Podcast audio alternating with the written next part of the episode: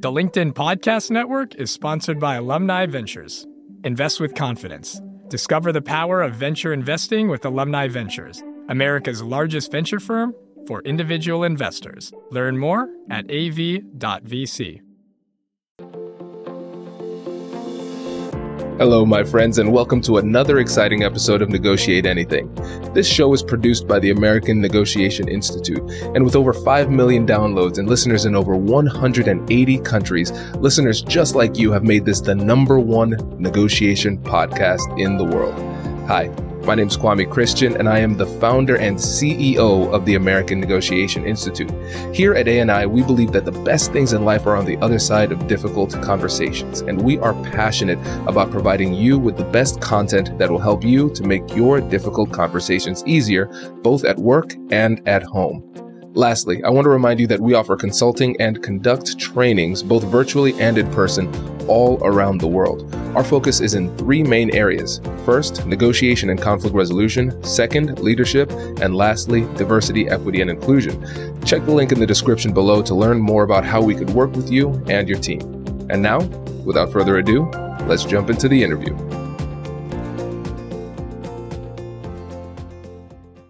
James, thanks for joining us today. Oh, I'm delighted to be here. Very proud of you. Very proud. So thank you for inviting me to be a guest. Thank you. I appreciate it. Yes, this is great. So, how would you get us started by telling us a little bit about yourself and what you do? Well, again, I'm, I'm James Moore, and I am the Vice Provost and Chief Diversity Officer at The Ohio State University, but I have many other hats that I wear.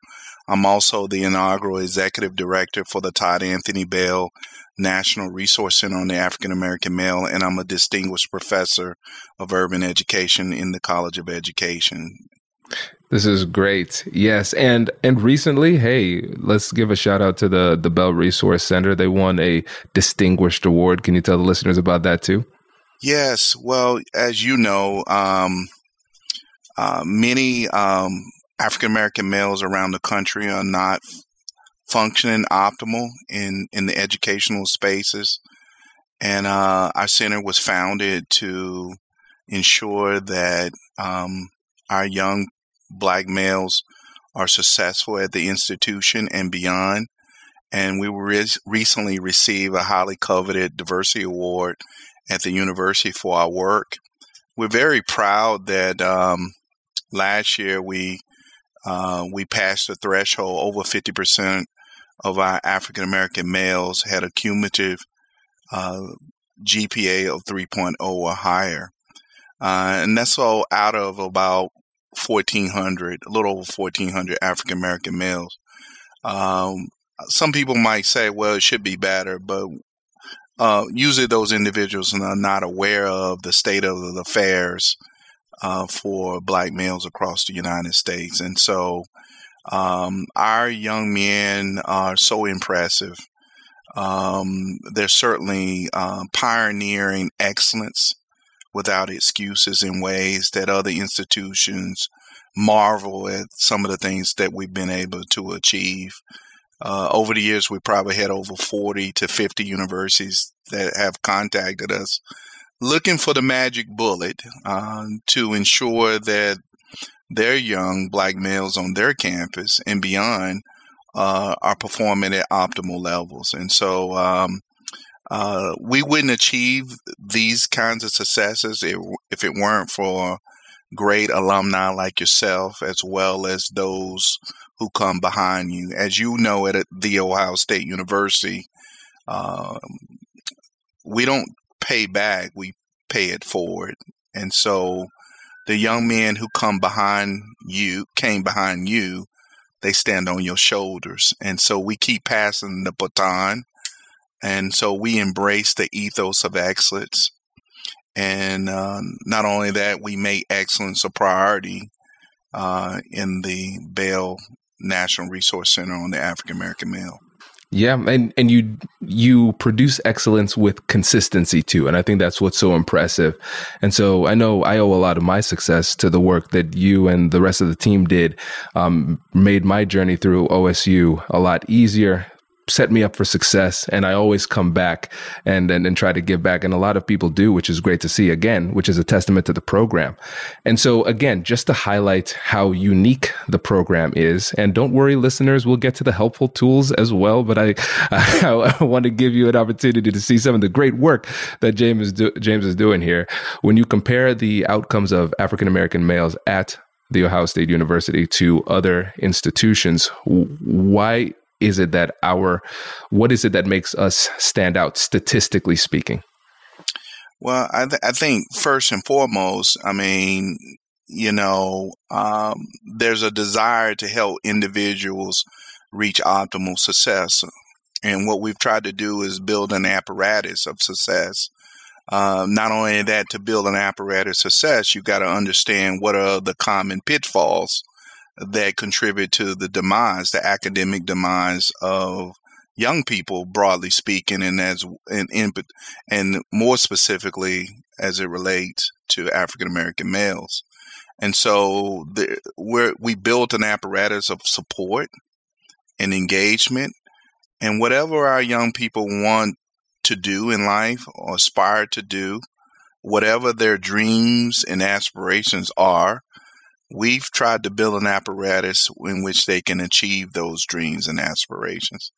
And so our young men go on to do great things, extraordinary things, and they come from various zip codes. Some uh, first gen, um, low income, and some come from very affluent communities. And so we focus on scholastic achievement.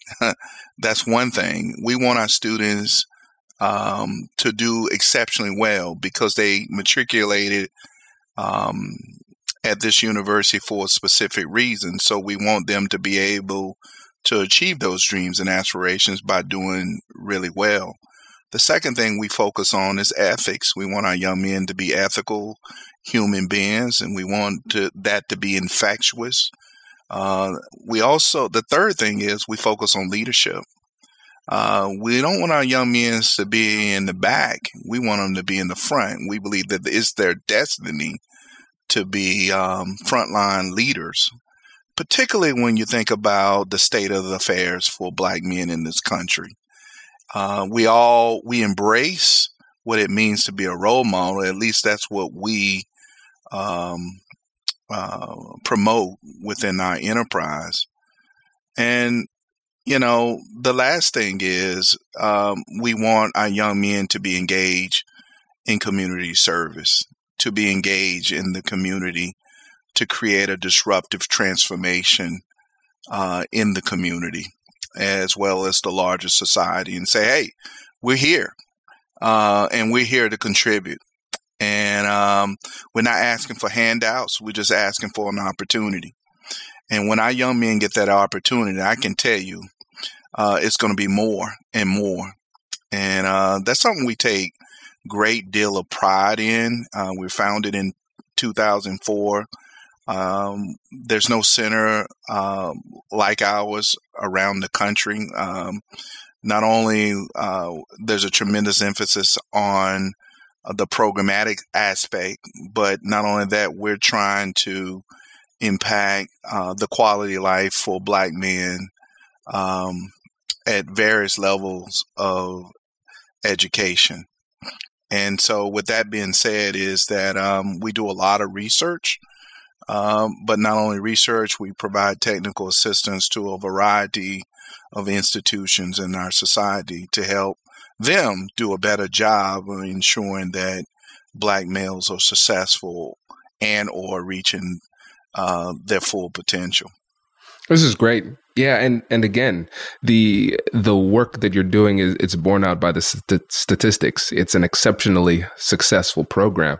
And now you said something really interesting. You said that there is no other program like this in the country. And so, for me as a negotiator, um, especially when we're talking about how we can use the skills of negotiation and conflict resolution to create positive change in our communities and our organizations, the question I come up with is when we think about 2003, when this program didn't exist, and then 2004, I want to explore some of those difficult conversations that led to the creation of this institution And then as we've grown in um, competency and capability and in resources, resources as well, how did we negotiate for more resources so we could do our job better? So let's talk about before the, the center existed. So what us to the point of existence? Well, as Fannie Lou Hamer once said, I'm sick and tired of being sick and tired. Uh, what people don't know, uh, prior to 1987, The Ohio State University was an open admissions institution, and we were one of the few open admissions Big Ten schools in the country. And so it was your birthright if you obtain a high school diploma uh, from the state of Ohio uh, that you can come to the Ohio State University. And, and certainly we didn't have the robust uh, models that we have today around admissions. And it used to be functioning, uh, and this might be a over exaggeration, um, but but it was functioning like an institution we took first come first serve, and retention and graduation rates for all students uh, were not something that we would celebrate, and but the most vulnerable students, um, uh, it was even worse. And so in 2000, there was a movement across the country to begin to think about men studies, begin to talk about uh, the state of the affairs around uh, different racial groups within uh, the male population.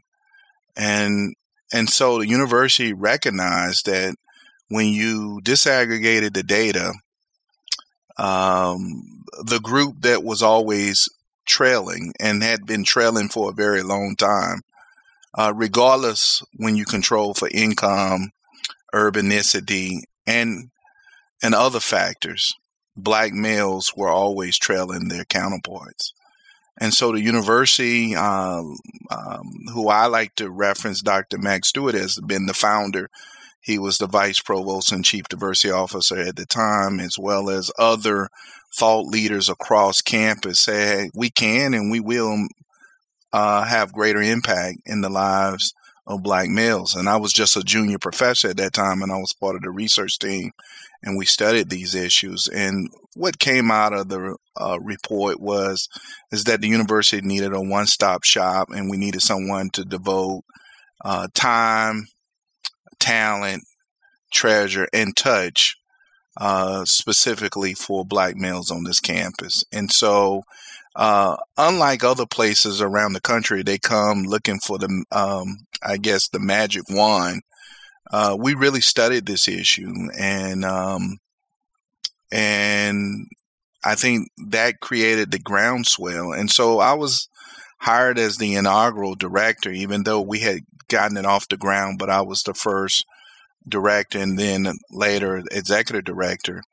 Uh, the vice provost at the time says, uh, We want you to uh, have greater impact not only in the lives of black males on this campus, but black males across the United States. And so I like to say that Dr. Stewart, he certainly must have had more um, uh, expectations than I probably had of myself at that time is that uh, he wanted me to help make the um, center national, but he gave me a local budget. I had a local budget, but I had a national mission. But I, I think it worked out well, and then we're still um, still going places that we've never been before. Um, but I like to say we stole everything from Morehouse College, and I jokingly like to tell my colleagues at Morehouse now Morehouse call us to help them. So um, yeah, yeah, and so so you know, Ohio State is one of the great intellectual installations in the world, and for me, I'm very humbled um, to do this work because I would do this work virtually for free, and I always jokingly say. If you ask my wife, she probably think I do it for free. And um, um, to do the work that you know that it needs to be done, and I've done consulting and worked with a lot of different entities around the country. And we see the same patterns that we saw many years ago. Um, but I can tell you, people say nothing and do nothing to kind of improve the quality of life for black males across the country. And so I give Ohio State um, major kudos for making this kind of investment. Um, and I think it, it is aligned with our uh, land grant mission uh, to um, edify society and make it better. Does your company invest in professional development training? If you believe that your team would benefit from a negotiation workshop, all you need to do is go to our website, fill out the workshop request form, and then we'll set up a time to chat. These workshops are completely customizable and we've done them all around the country. Negotiation and conflict resolution skills are beneficial across all professions, but they're especially useful in procurement, purchasing, sales, sourcing, and contract management. Our calendar is filling up quickly, and we even have some workshops scheduled for next year. If you think you might want one, I'd suggest reaching out soon so you don't miss out. Check out the link in the description to learn more. And now, back to the show. From LinkedIn News, I'm Leah Smart, and this is Everyday Better. Positivity is just a belief that there are good things even in the midst of a broken world. Post traumatic growth is about actually growing stronger as a result of trauma. The universe only has one chance to see through your eyes. Give yourself that much respect and your life that much respect. Join me every week to explore the stories and ideas that show us how we can live even better every single day with people who are changing the world. Tune in to my weekly podcast, Everyday Better, wherever you like to listen. The LinkedIn Podcast Network is sponsored by HubSpot. More to dos, less time, and so many tools to keep track of. Doing business can be hard, but you don't need a miracle to hit your goals. You just need HubSpot. Their all in one customer platform can make growing your business infinitely easier. Imagine this higher quality leads, fast closing deals, wildly happy customers, and more benchmark breaking quarters. It's not a miracle, it's HubSpot. Visit HubSpot.com to get started today. Yeah. Oh, this is great. This is great. And really, what I'm hearing at the beginning is in order to get this process started, you had to come up with essentially incontrovertible data to demonstrate that there was a problem. You took the time, you did the research, you found the information so you could identify what the problem was with precision. So that was step one. And then you use that data to be the launching point to get focused resources and budget so you could actually do the work that needed to be done. And now James, let me push you here because I know that sounds like a great story and it is a great story. But I understand that whenever you're trying to create change like this, and especially when you're trying to get money for that change, there's going to be some resistance. And now I'm not asking you to name names. I'm asking you to, uh. to, to talk about what that resistance looked like and how you were able to to push through it. Well, the resistance is widespread, and it's not. You saw it across the enterprise as well as outside. Even though most people know about this problem, but they didn't necessarily. You get questions: Why are we focusing focusing specifically on this group? Why are we singling out this group? Is because when you look at the national data, and since we've been collecting data on college matriculation, when you compare all the other demographic groups, black males are the only demographic group that never passed their black female counterparts.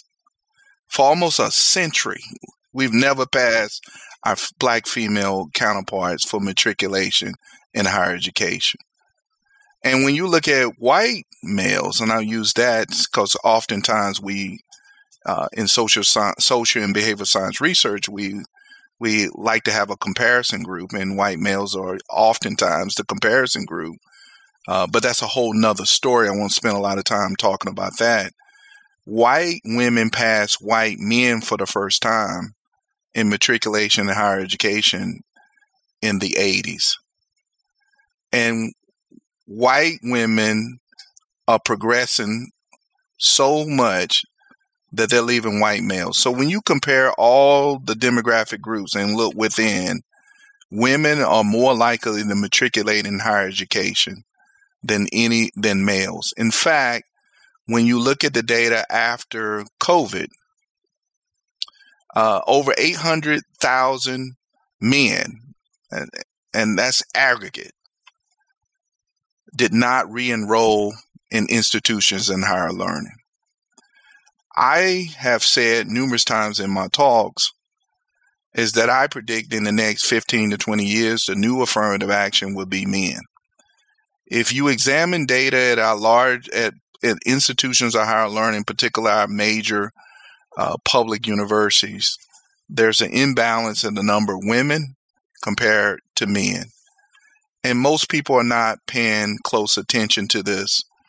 Um, in 2004, U.S. Newsweek um, had on the front page uh, the new male crisis, and the image on that popular magazine was white males. And I've heard other scholars begin to note that, and some people have went to great lengths to connect what happened uh, January the 6th to some of this crisis. And I haven't went that far, but I would imagine um, because that's not specifically my research, but certainly I'm keenly aware. And you look at China. If you do a Google and talk about the Chinese lad or the young Chinese boy, in China, they have grave concerns about the underachievement and low achievement of Chinese boys and men right now. So you see this, it's a pattern, it's a global pattern. I, and bringing it back home related to black men, you can go to Canada, you can see the same thing. You can go to the Caribbean, you see the same thing. You can go into Europe, you see the same thing. These are patterns that we have noticed, and as a result, the center, through the center, as well as a uh, um, the Wisconsin Educational Laboratory, uh, a dear colleague there, um, and I created and founded uh, a, a, colloquium called the International Colloquium on Black Males in Education because we thought it was very important to galvanize and bring high impact practitioners, scholars, and researchers around the world together uh, to begin to focus on this and hopefully be able to put forth a set of recommendations to address these many challenges that we see in education, in health, in other sectors of our society for black men and boys. This is really interesting because essentially it started with being able to answer the expected resistance, the questions right? Because they were saying, why on this, why focus on this group? We have so many other options. We have so many other places that we can spend our money. Why focus on this group? And uh, one of the things I've realized a lot of times in general, but especially in conversations about sensitive topics like race, gender, those type of things, um, people go in to these difficult conversations and they believe so strongly in what it is that they're saying uh, that they don't even take the time to consider what the resistance might be.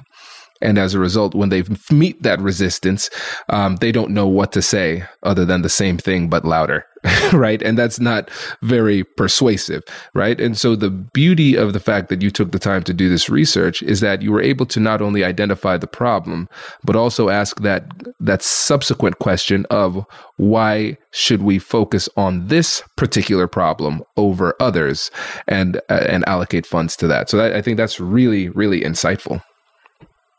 Well, I, I would say that you know, you know, a lot of people know me for this work, and it is certainly uh, a labor of love. And I plan to do this until I'm no longer breathing. Um, um, but but nevertheless, uh, the work that we have done specifically focus on black males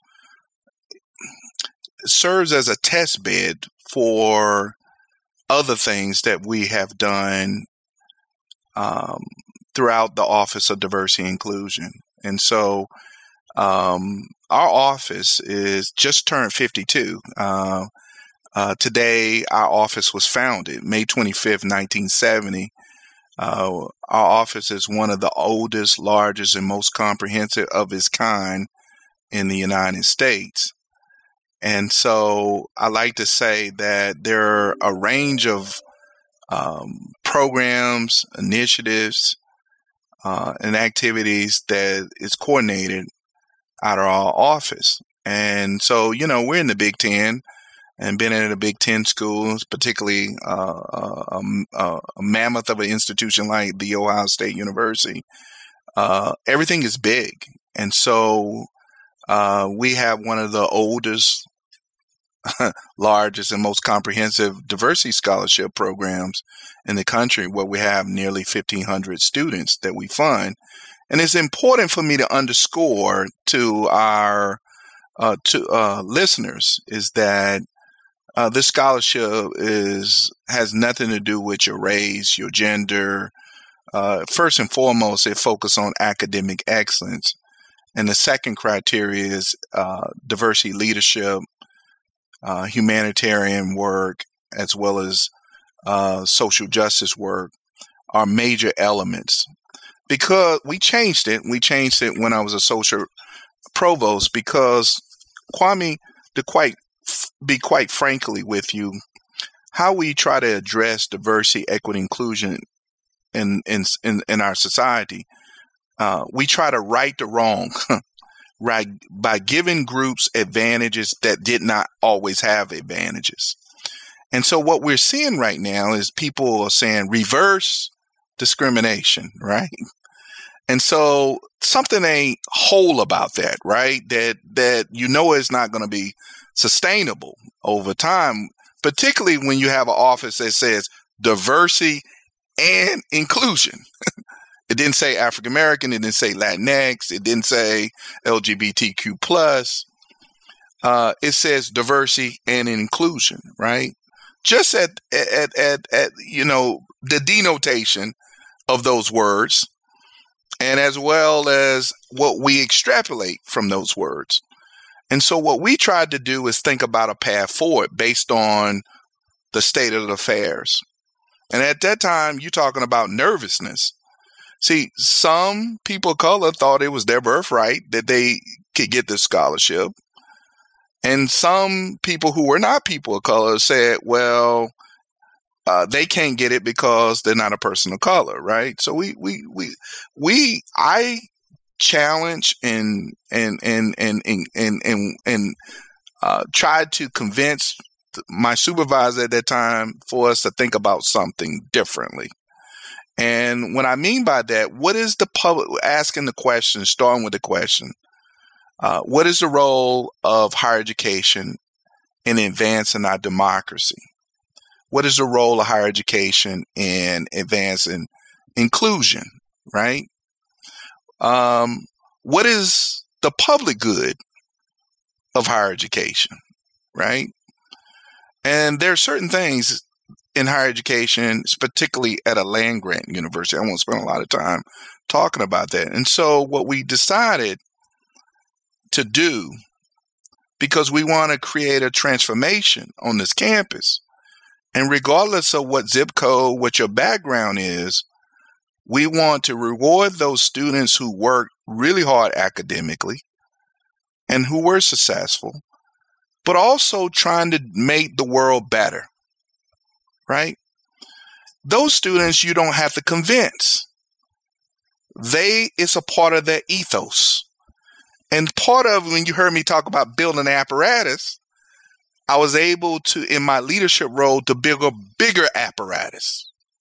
And so let me tell you a little bit about the Morrill Scholarship Program that was founded 40 years ago. This year we're celebrating 40 years, and we graduated almost 10,000 students in 40 years.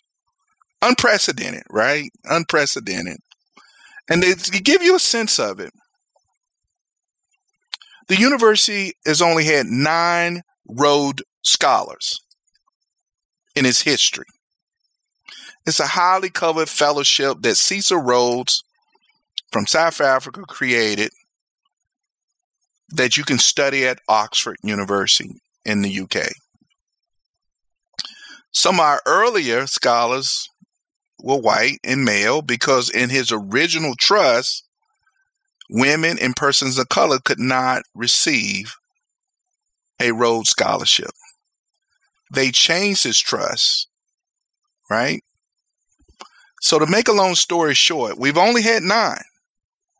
two of the last four came out of my office, and they were the first persons of color, and they were Morrill scholars.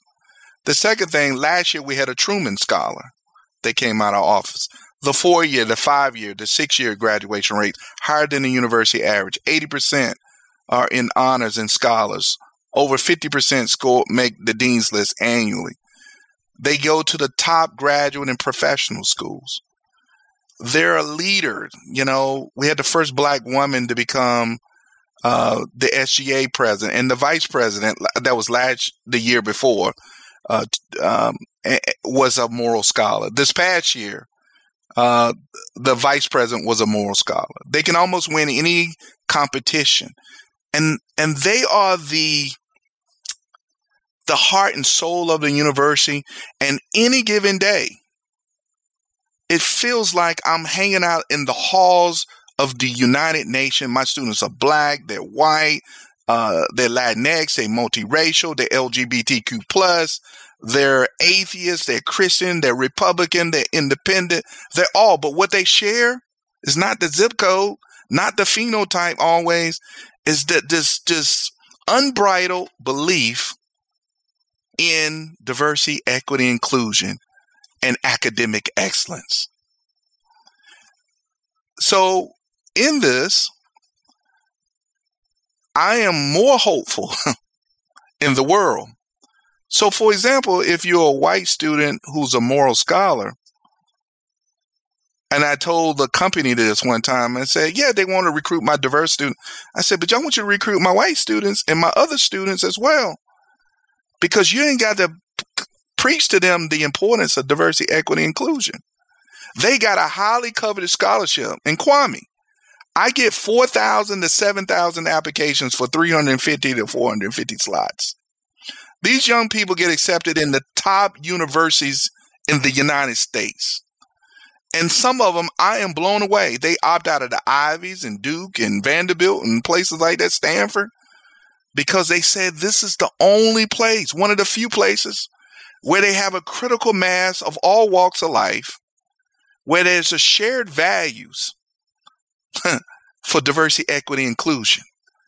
And not only that, there's a built in apparatus for them to reach their dreams and aspirations. I'm proud of that, but that started with the work that we did at the Bell National Resource Center. Actually, it starts with the work when I was a teacher and a counselor and a district level administrator.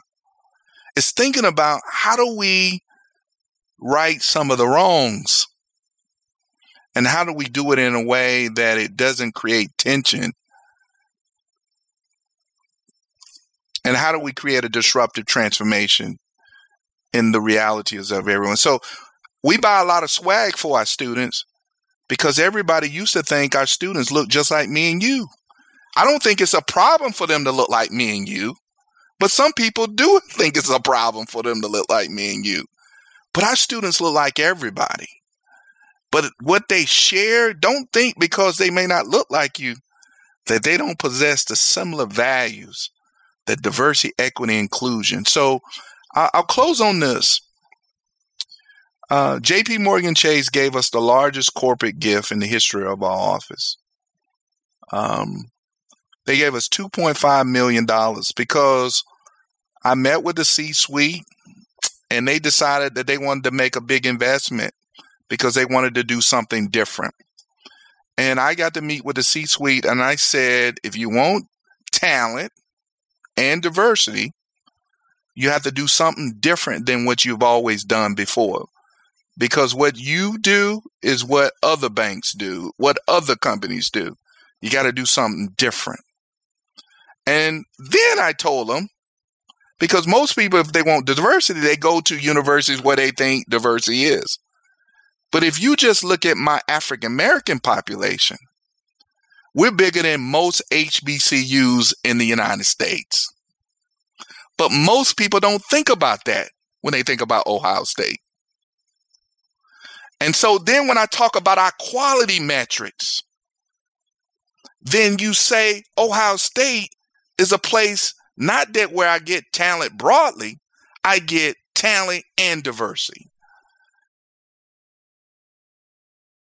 And so that's what we're very excited about. And um, I jokingly tell a lot of places you can critique us as much as you want, but show me one entity that has had that kind of success overnight. And your beloved alma mater that you probably didn't know has that kind of success. Long before diversity was popular.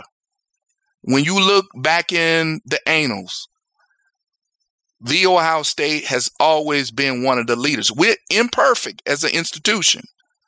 And I will state that. But it's not many places that I would say that is comparable to us in our rich legacy around diversity, equity, and inclusion. Oh, I think that is a good place to land, James. I and I, you know, it makes me proud to be a Buckeye. I'm always proud to be a graduate of the Ohio State University and a product of the Bell National Resource Center. And I tell you, the the work that you have done and the team has done is, so encouraging, so inspiring. And um, I think this is a great opportunity to share that with everybody. And can, before you go, can you let the listeners know how they can learn more about some of the work that you're doing? Sure. I encourage them to go to the website, uh, ODI for Office of Diversity Inclusion dot OSU dot edu for Ohio State University dot edu. So ODI dot OSU dot edu. And you can find uh, a lot of information about w- what we do. And you may have a, uh, a child, mentee, or a neighbor that you might be thinking about that Ohio State might be a designation for them to consider. Uh, or you may be someone who has infinite amount of resources that you want to make an investment uh, for us to take things to the next level. We welcome any kind of conversation uh, with any of your listeners. Perfect. Really appreciate it, James. Thanks so much for joining us. Well, thank you. And again, we're very proud of you in the Office of Diversity and Inclusion, in particular, the Todd Anthony Bell National Resource Center on the African American male. Uh, words cannot express that enough. And, and your listeners, if they certainly uh, take the time to listen to your podcast and know that you're fabulous, uh, I want people to know the people who follow him because he's an inspiration to all of us. And there are many more like him coming behind him. Ooh, that is a good way to end. I appreciate that.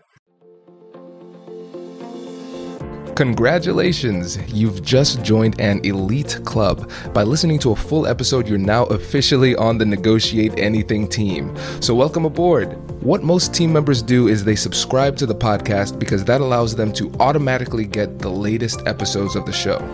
The best things in life lie on the other side of difficult conversations. Keep learning, keep practicing, and keep getting better. Your relationships will improve, your career will soar, and you'll have the confidence you need to get the most out of these crucial conversations. Again, thank you for joining the team. We're excited to have you, and I will see you in the next episode. I'll catch you later.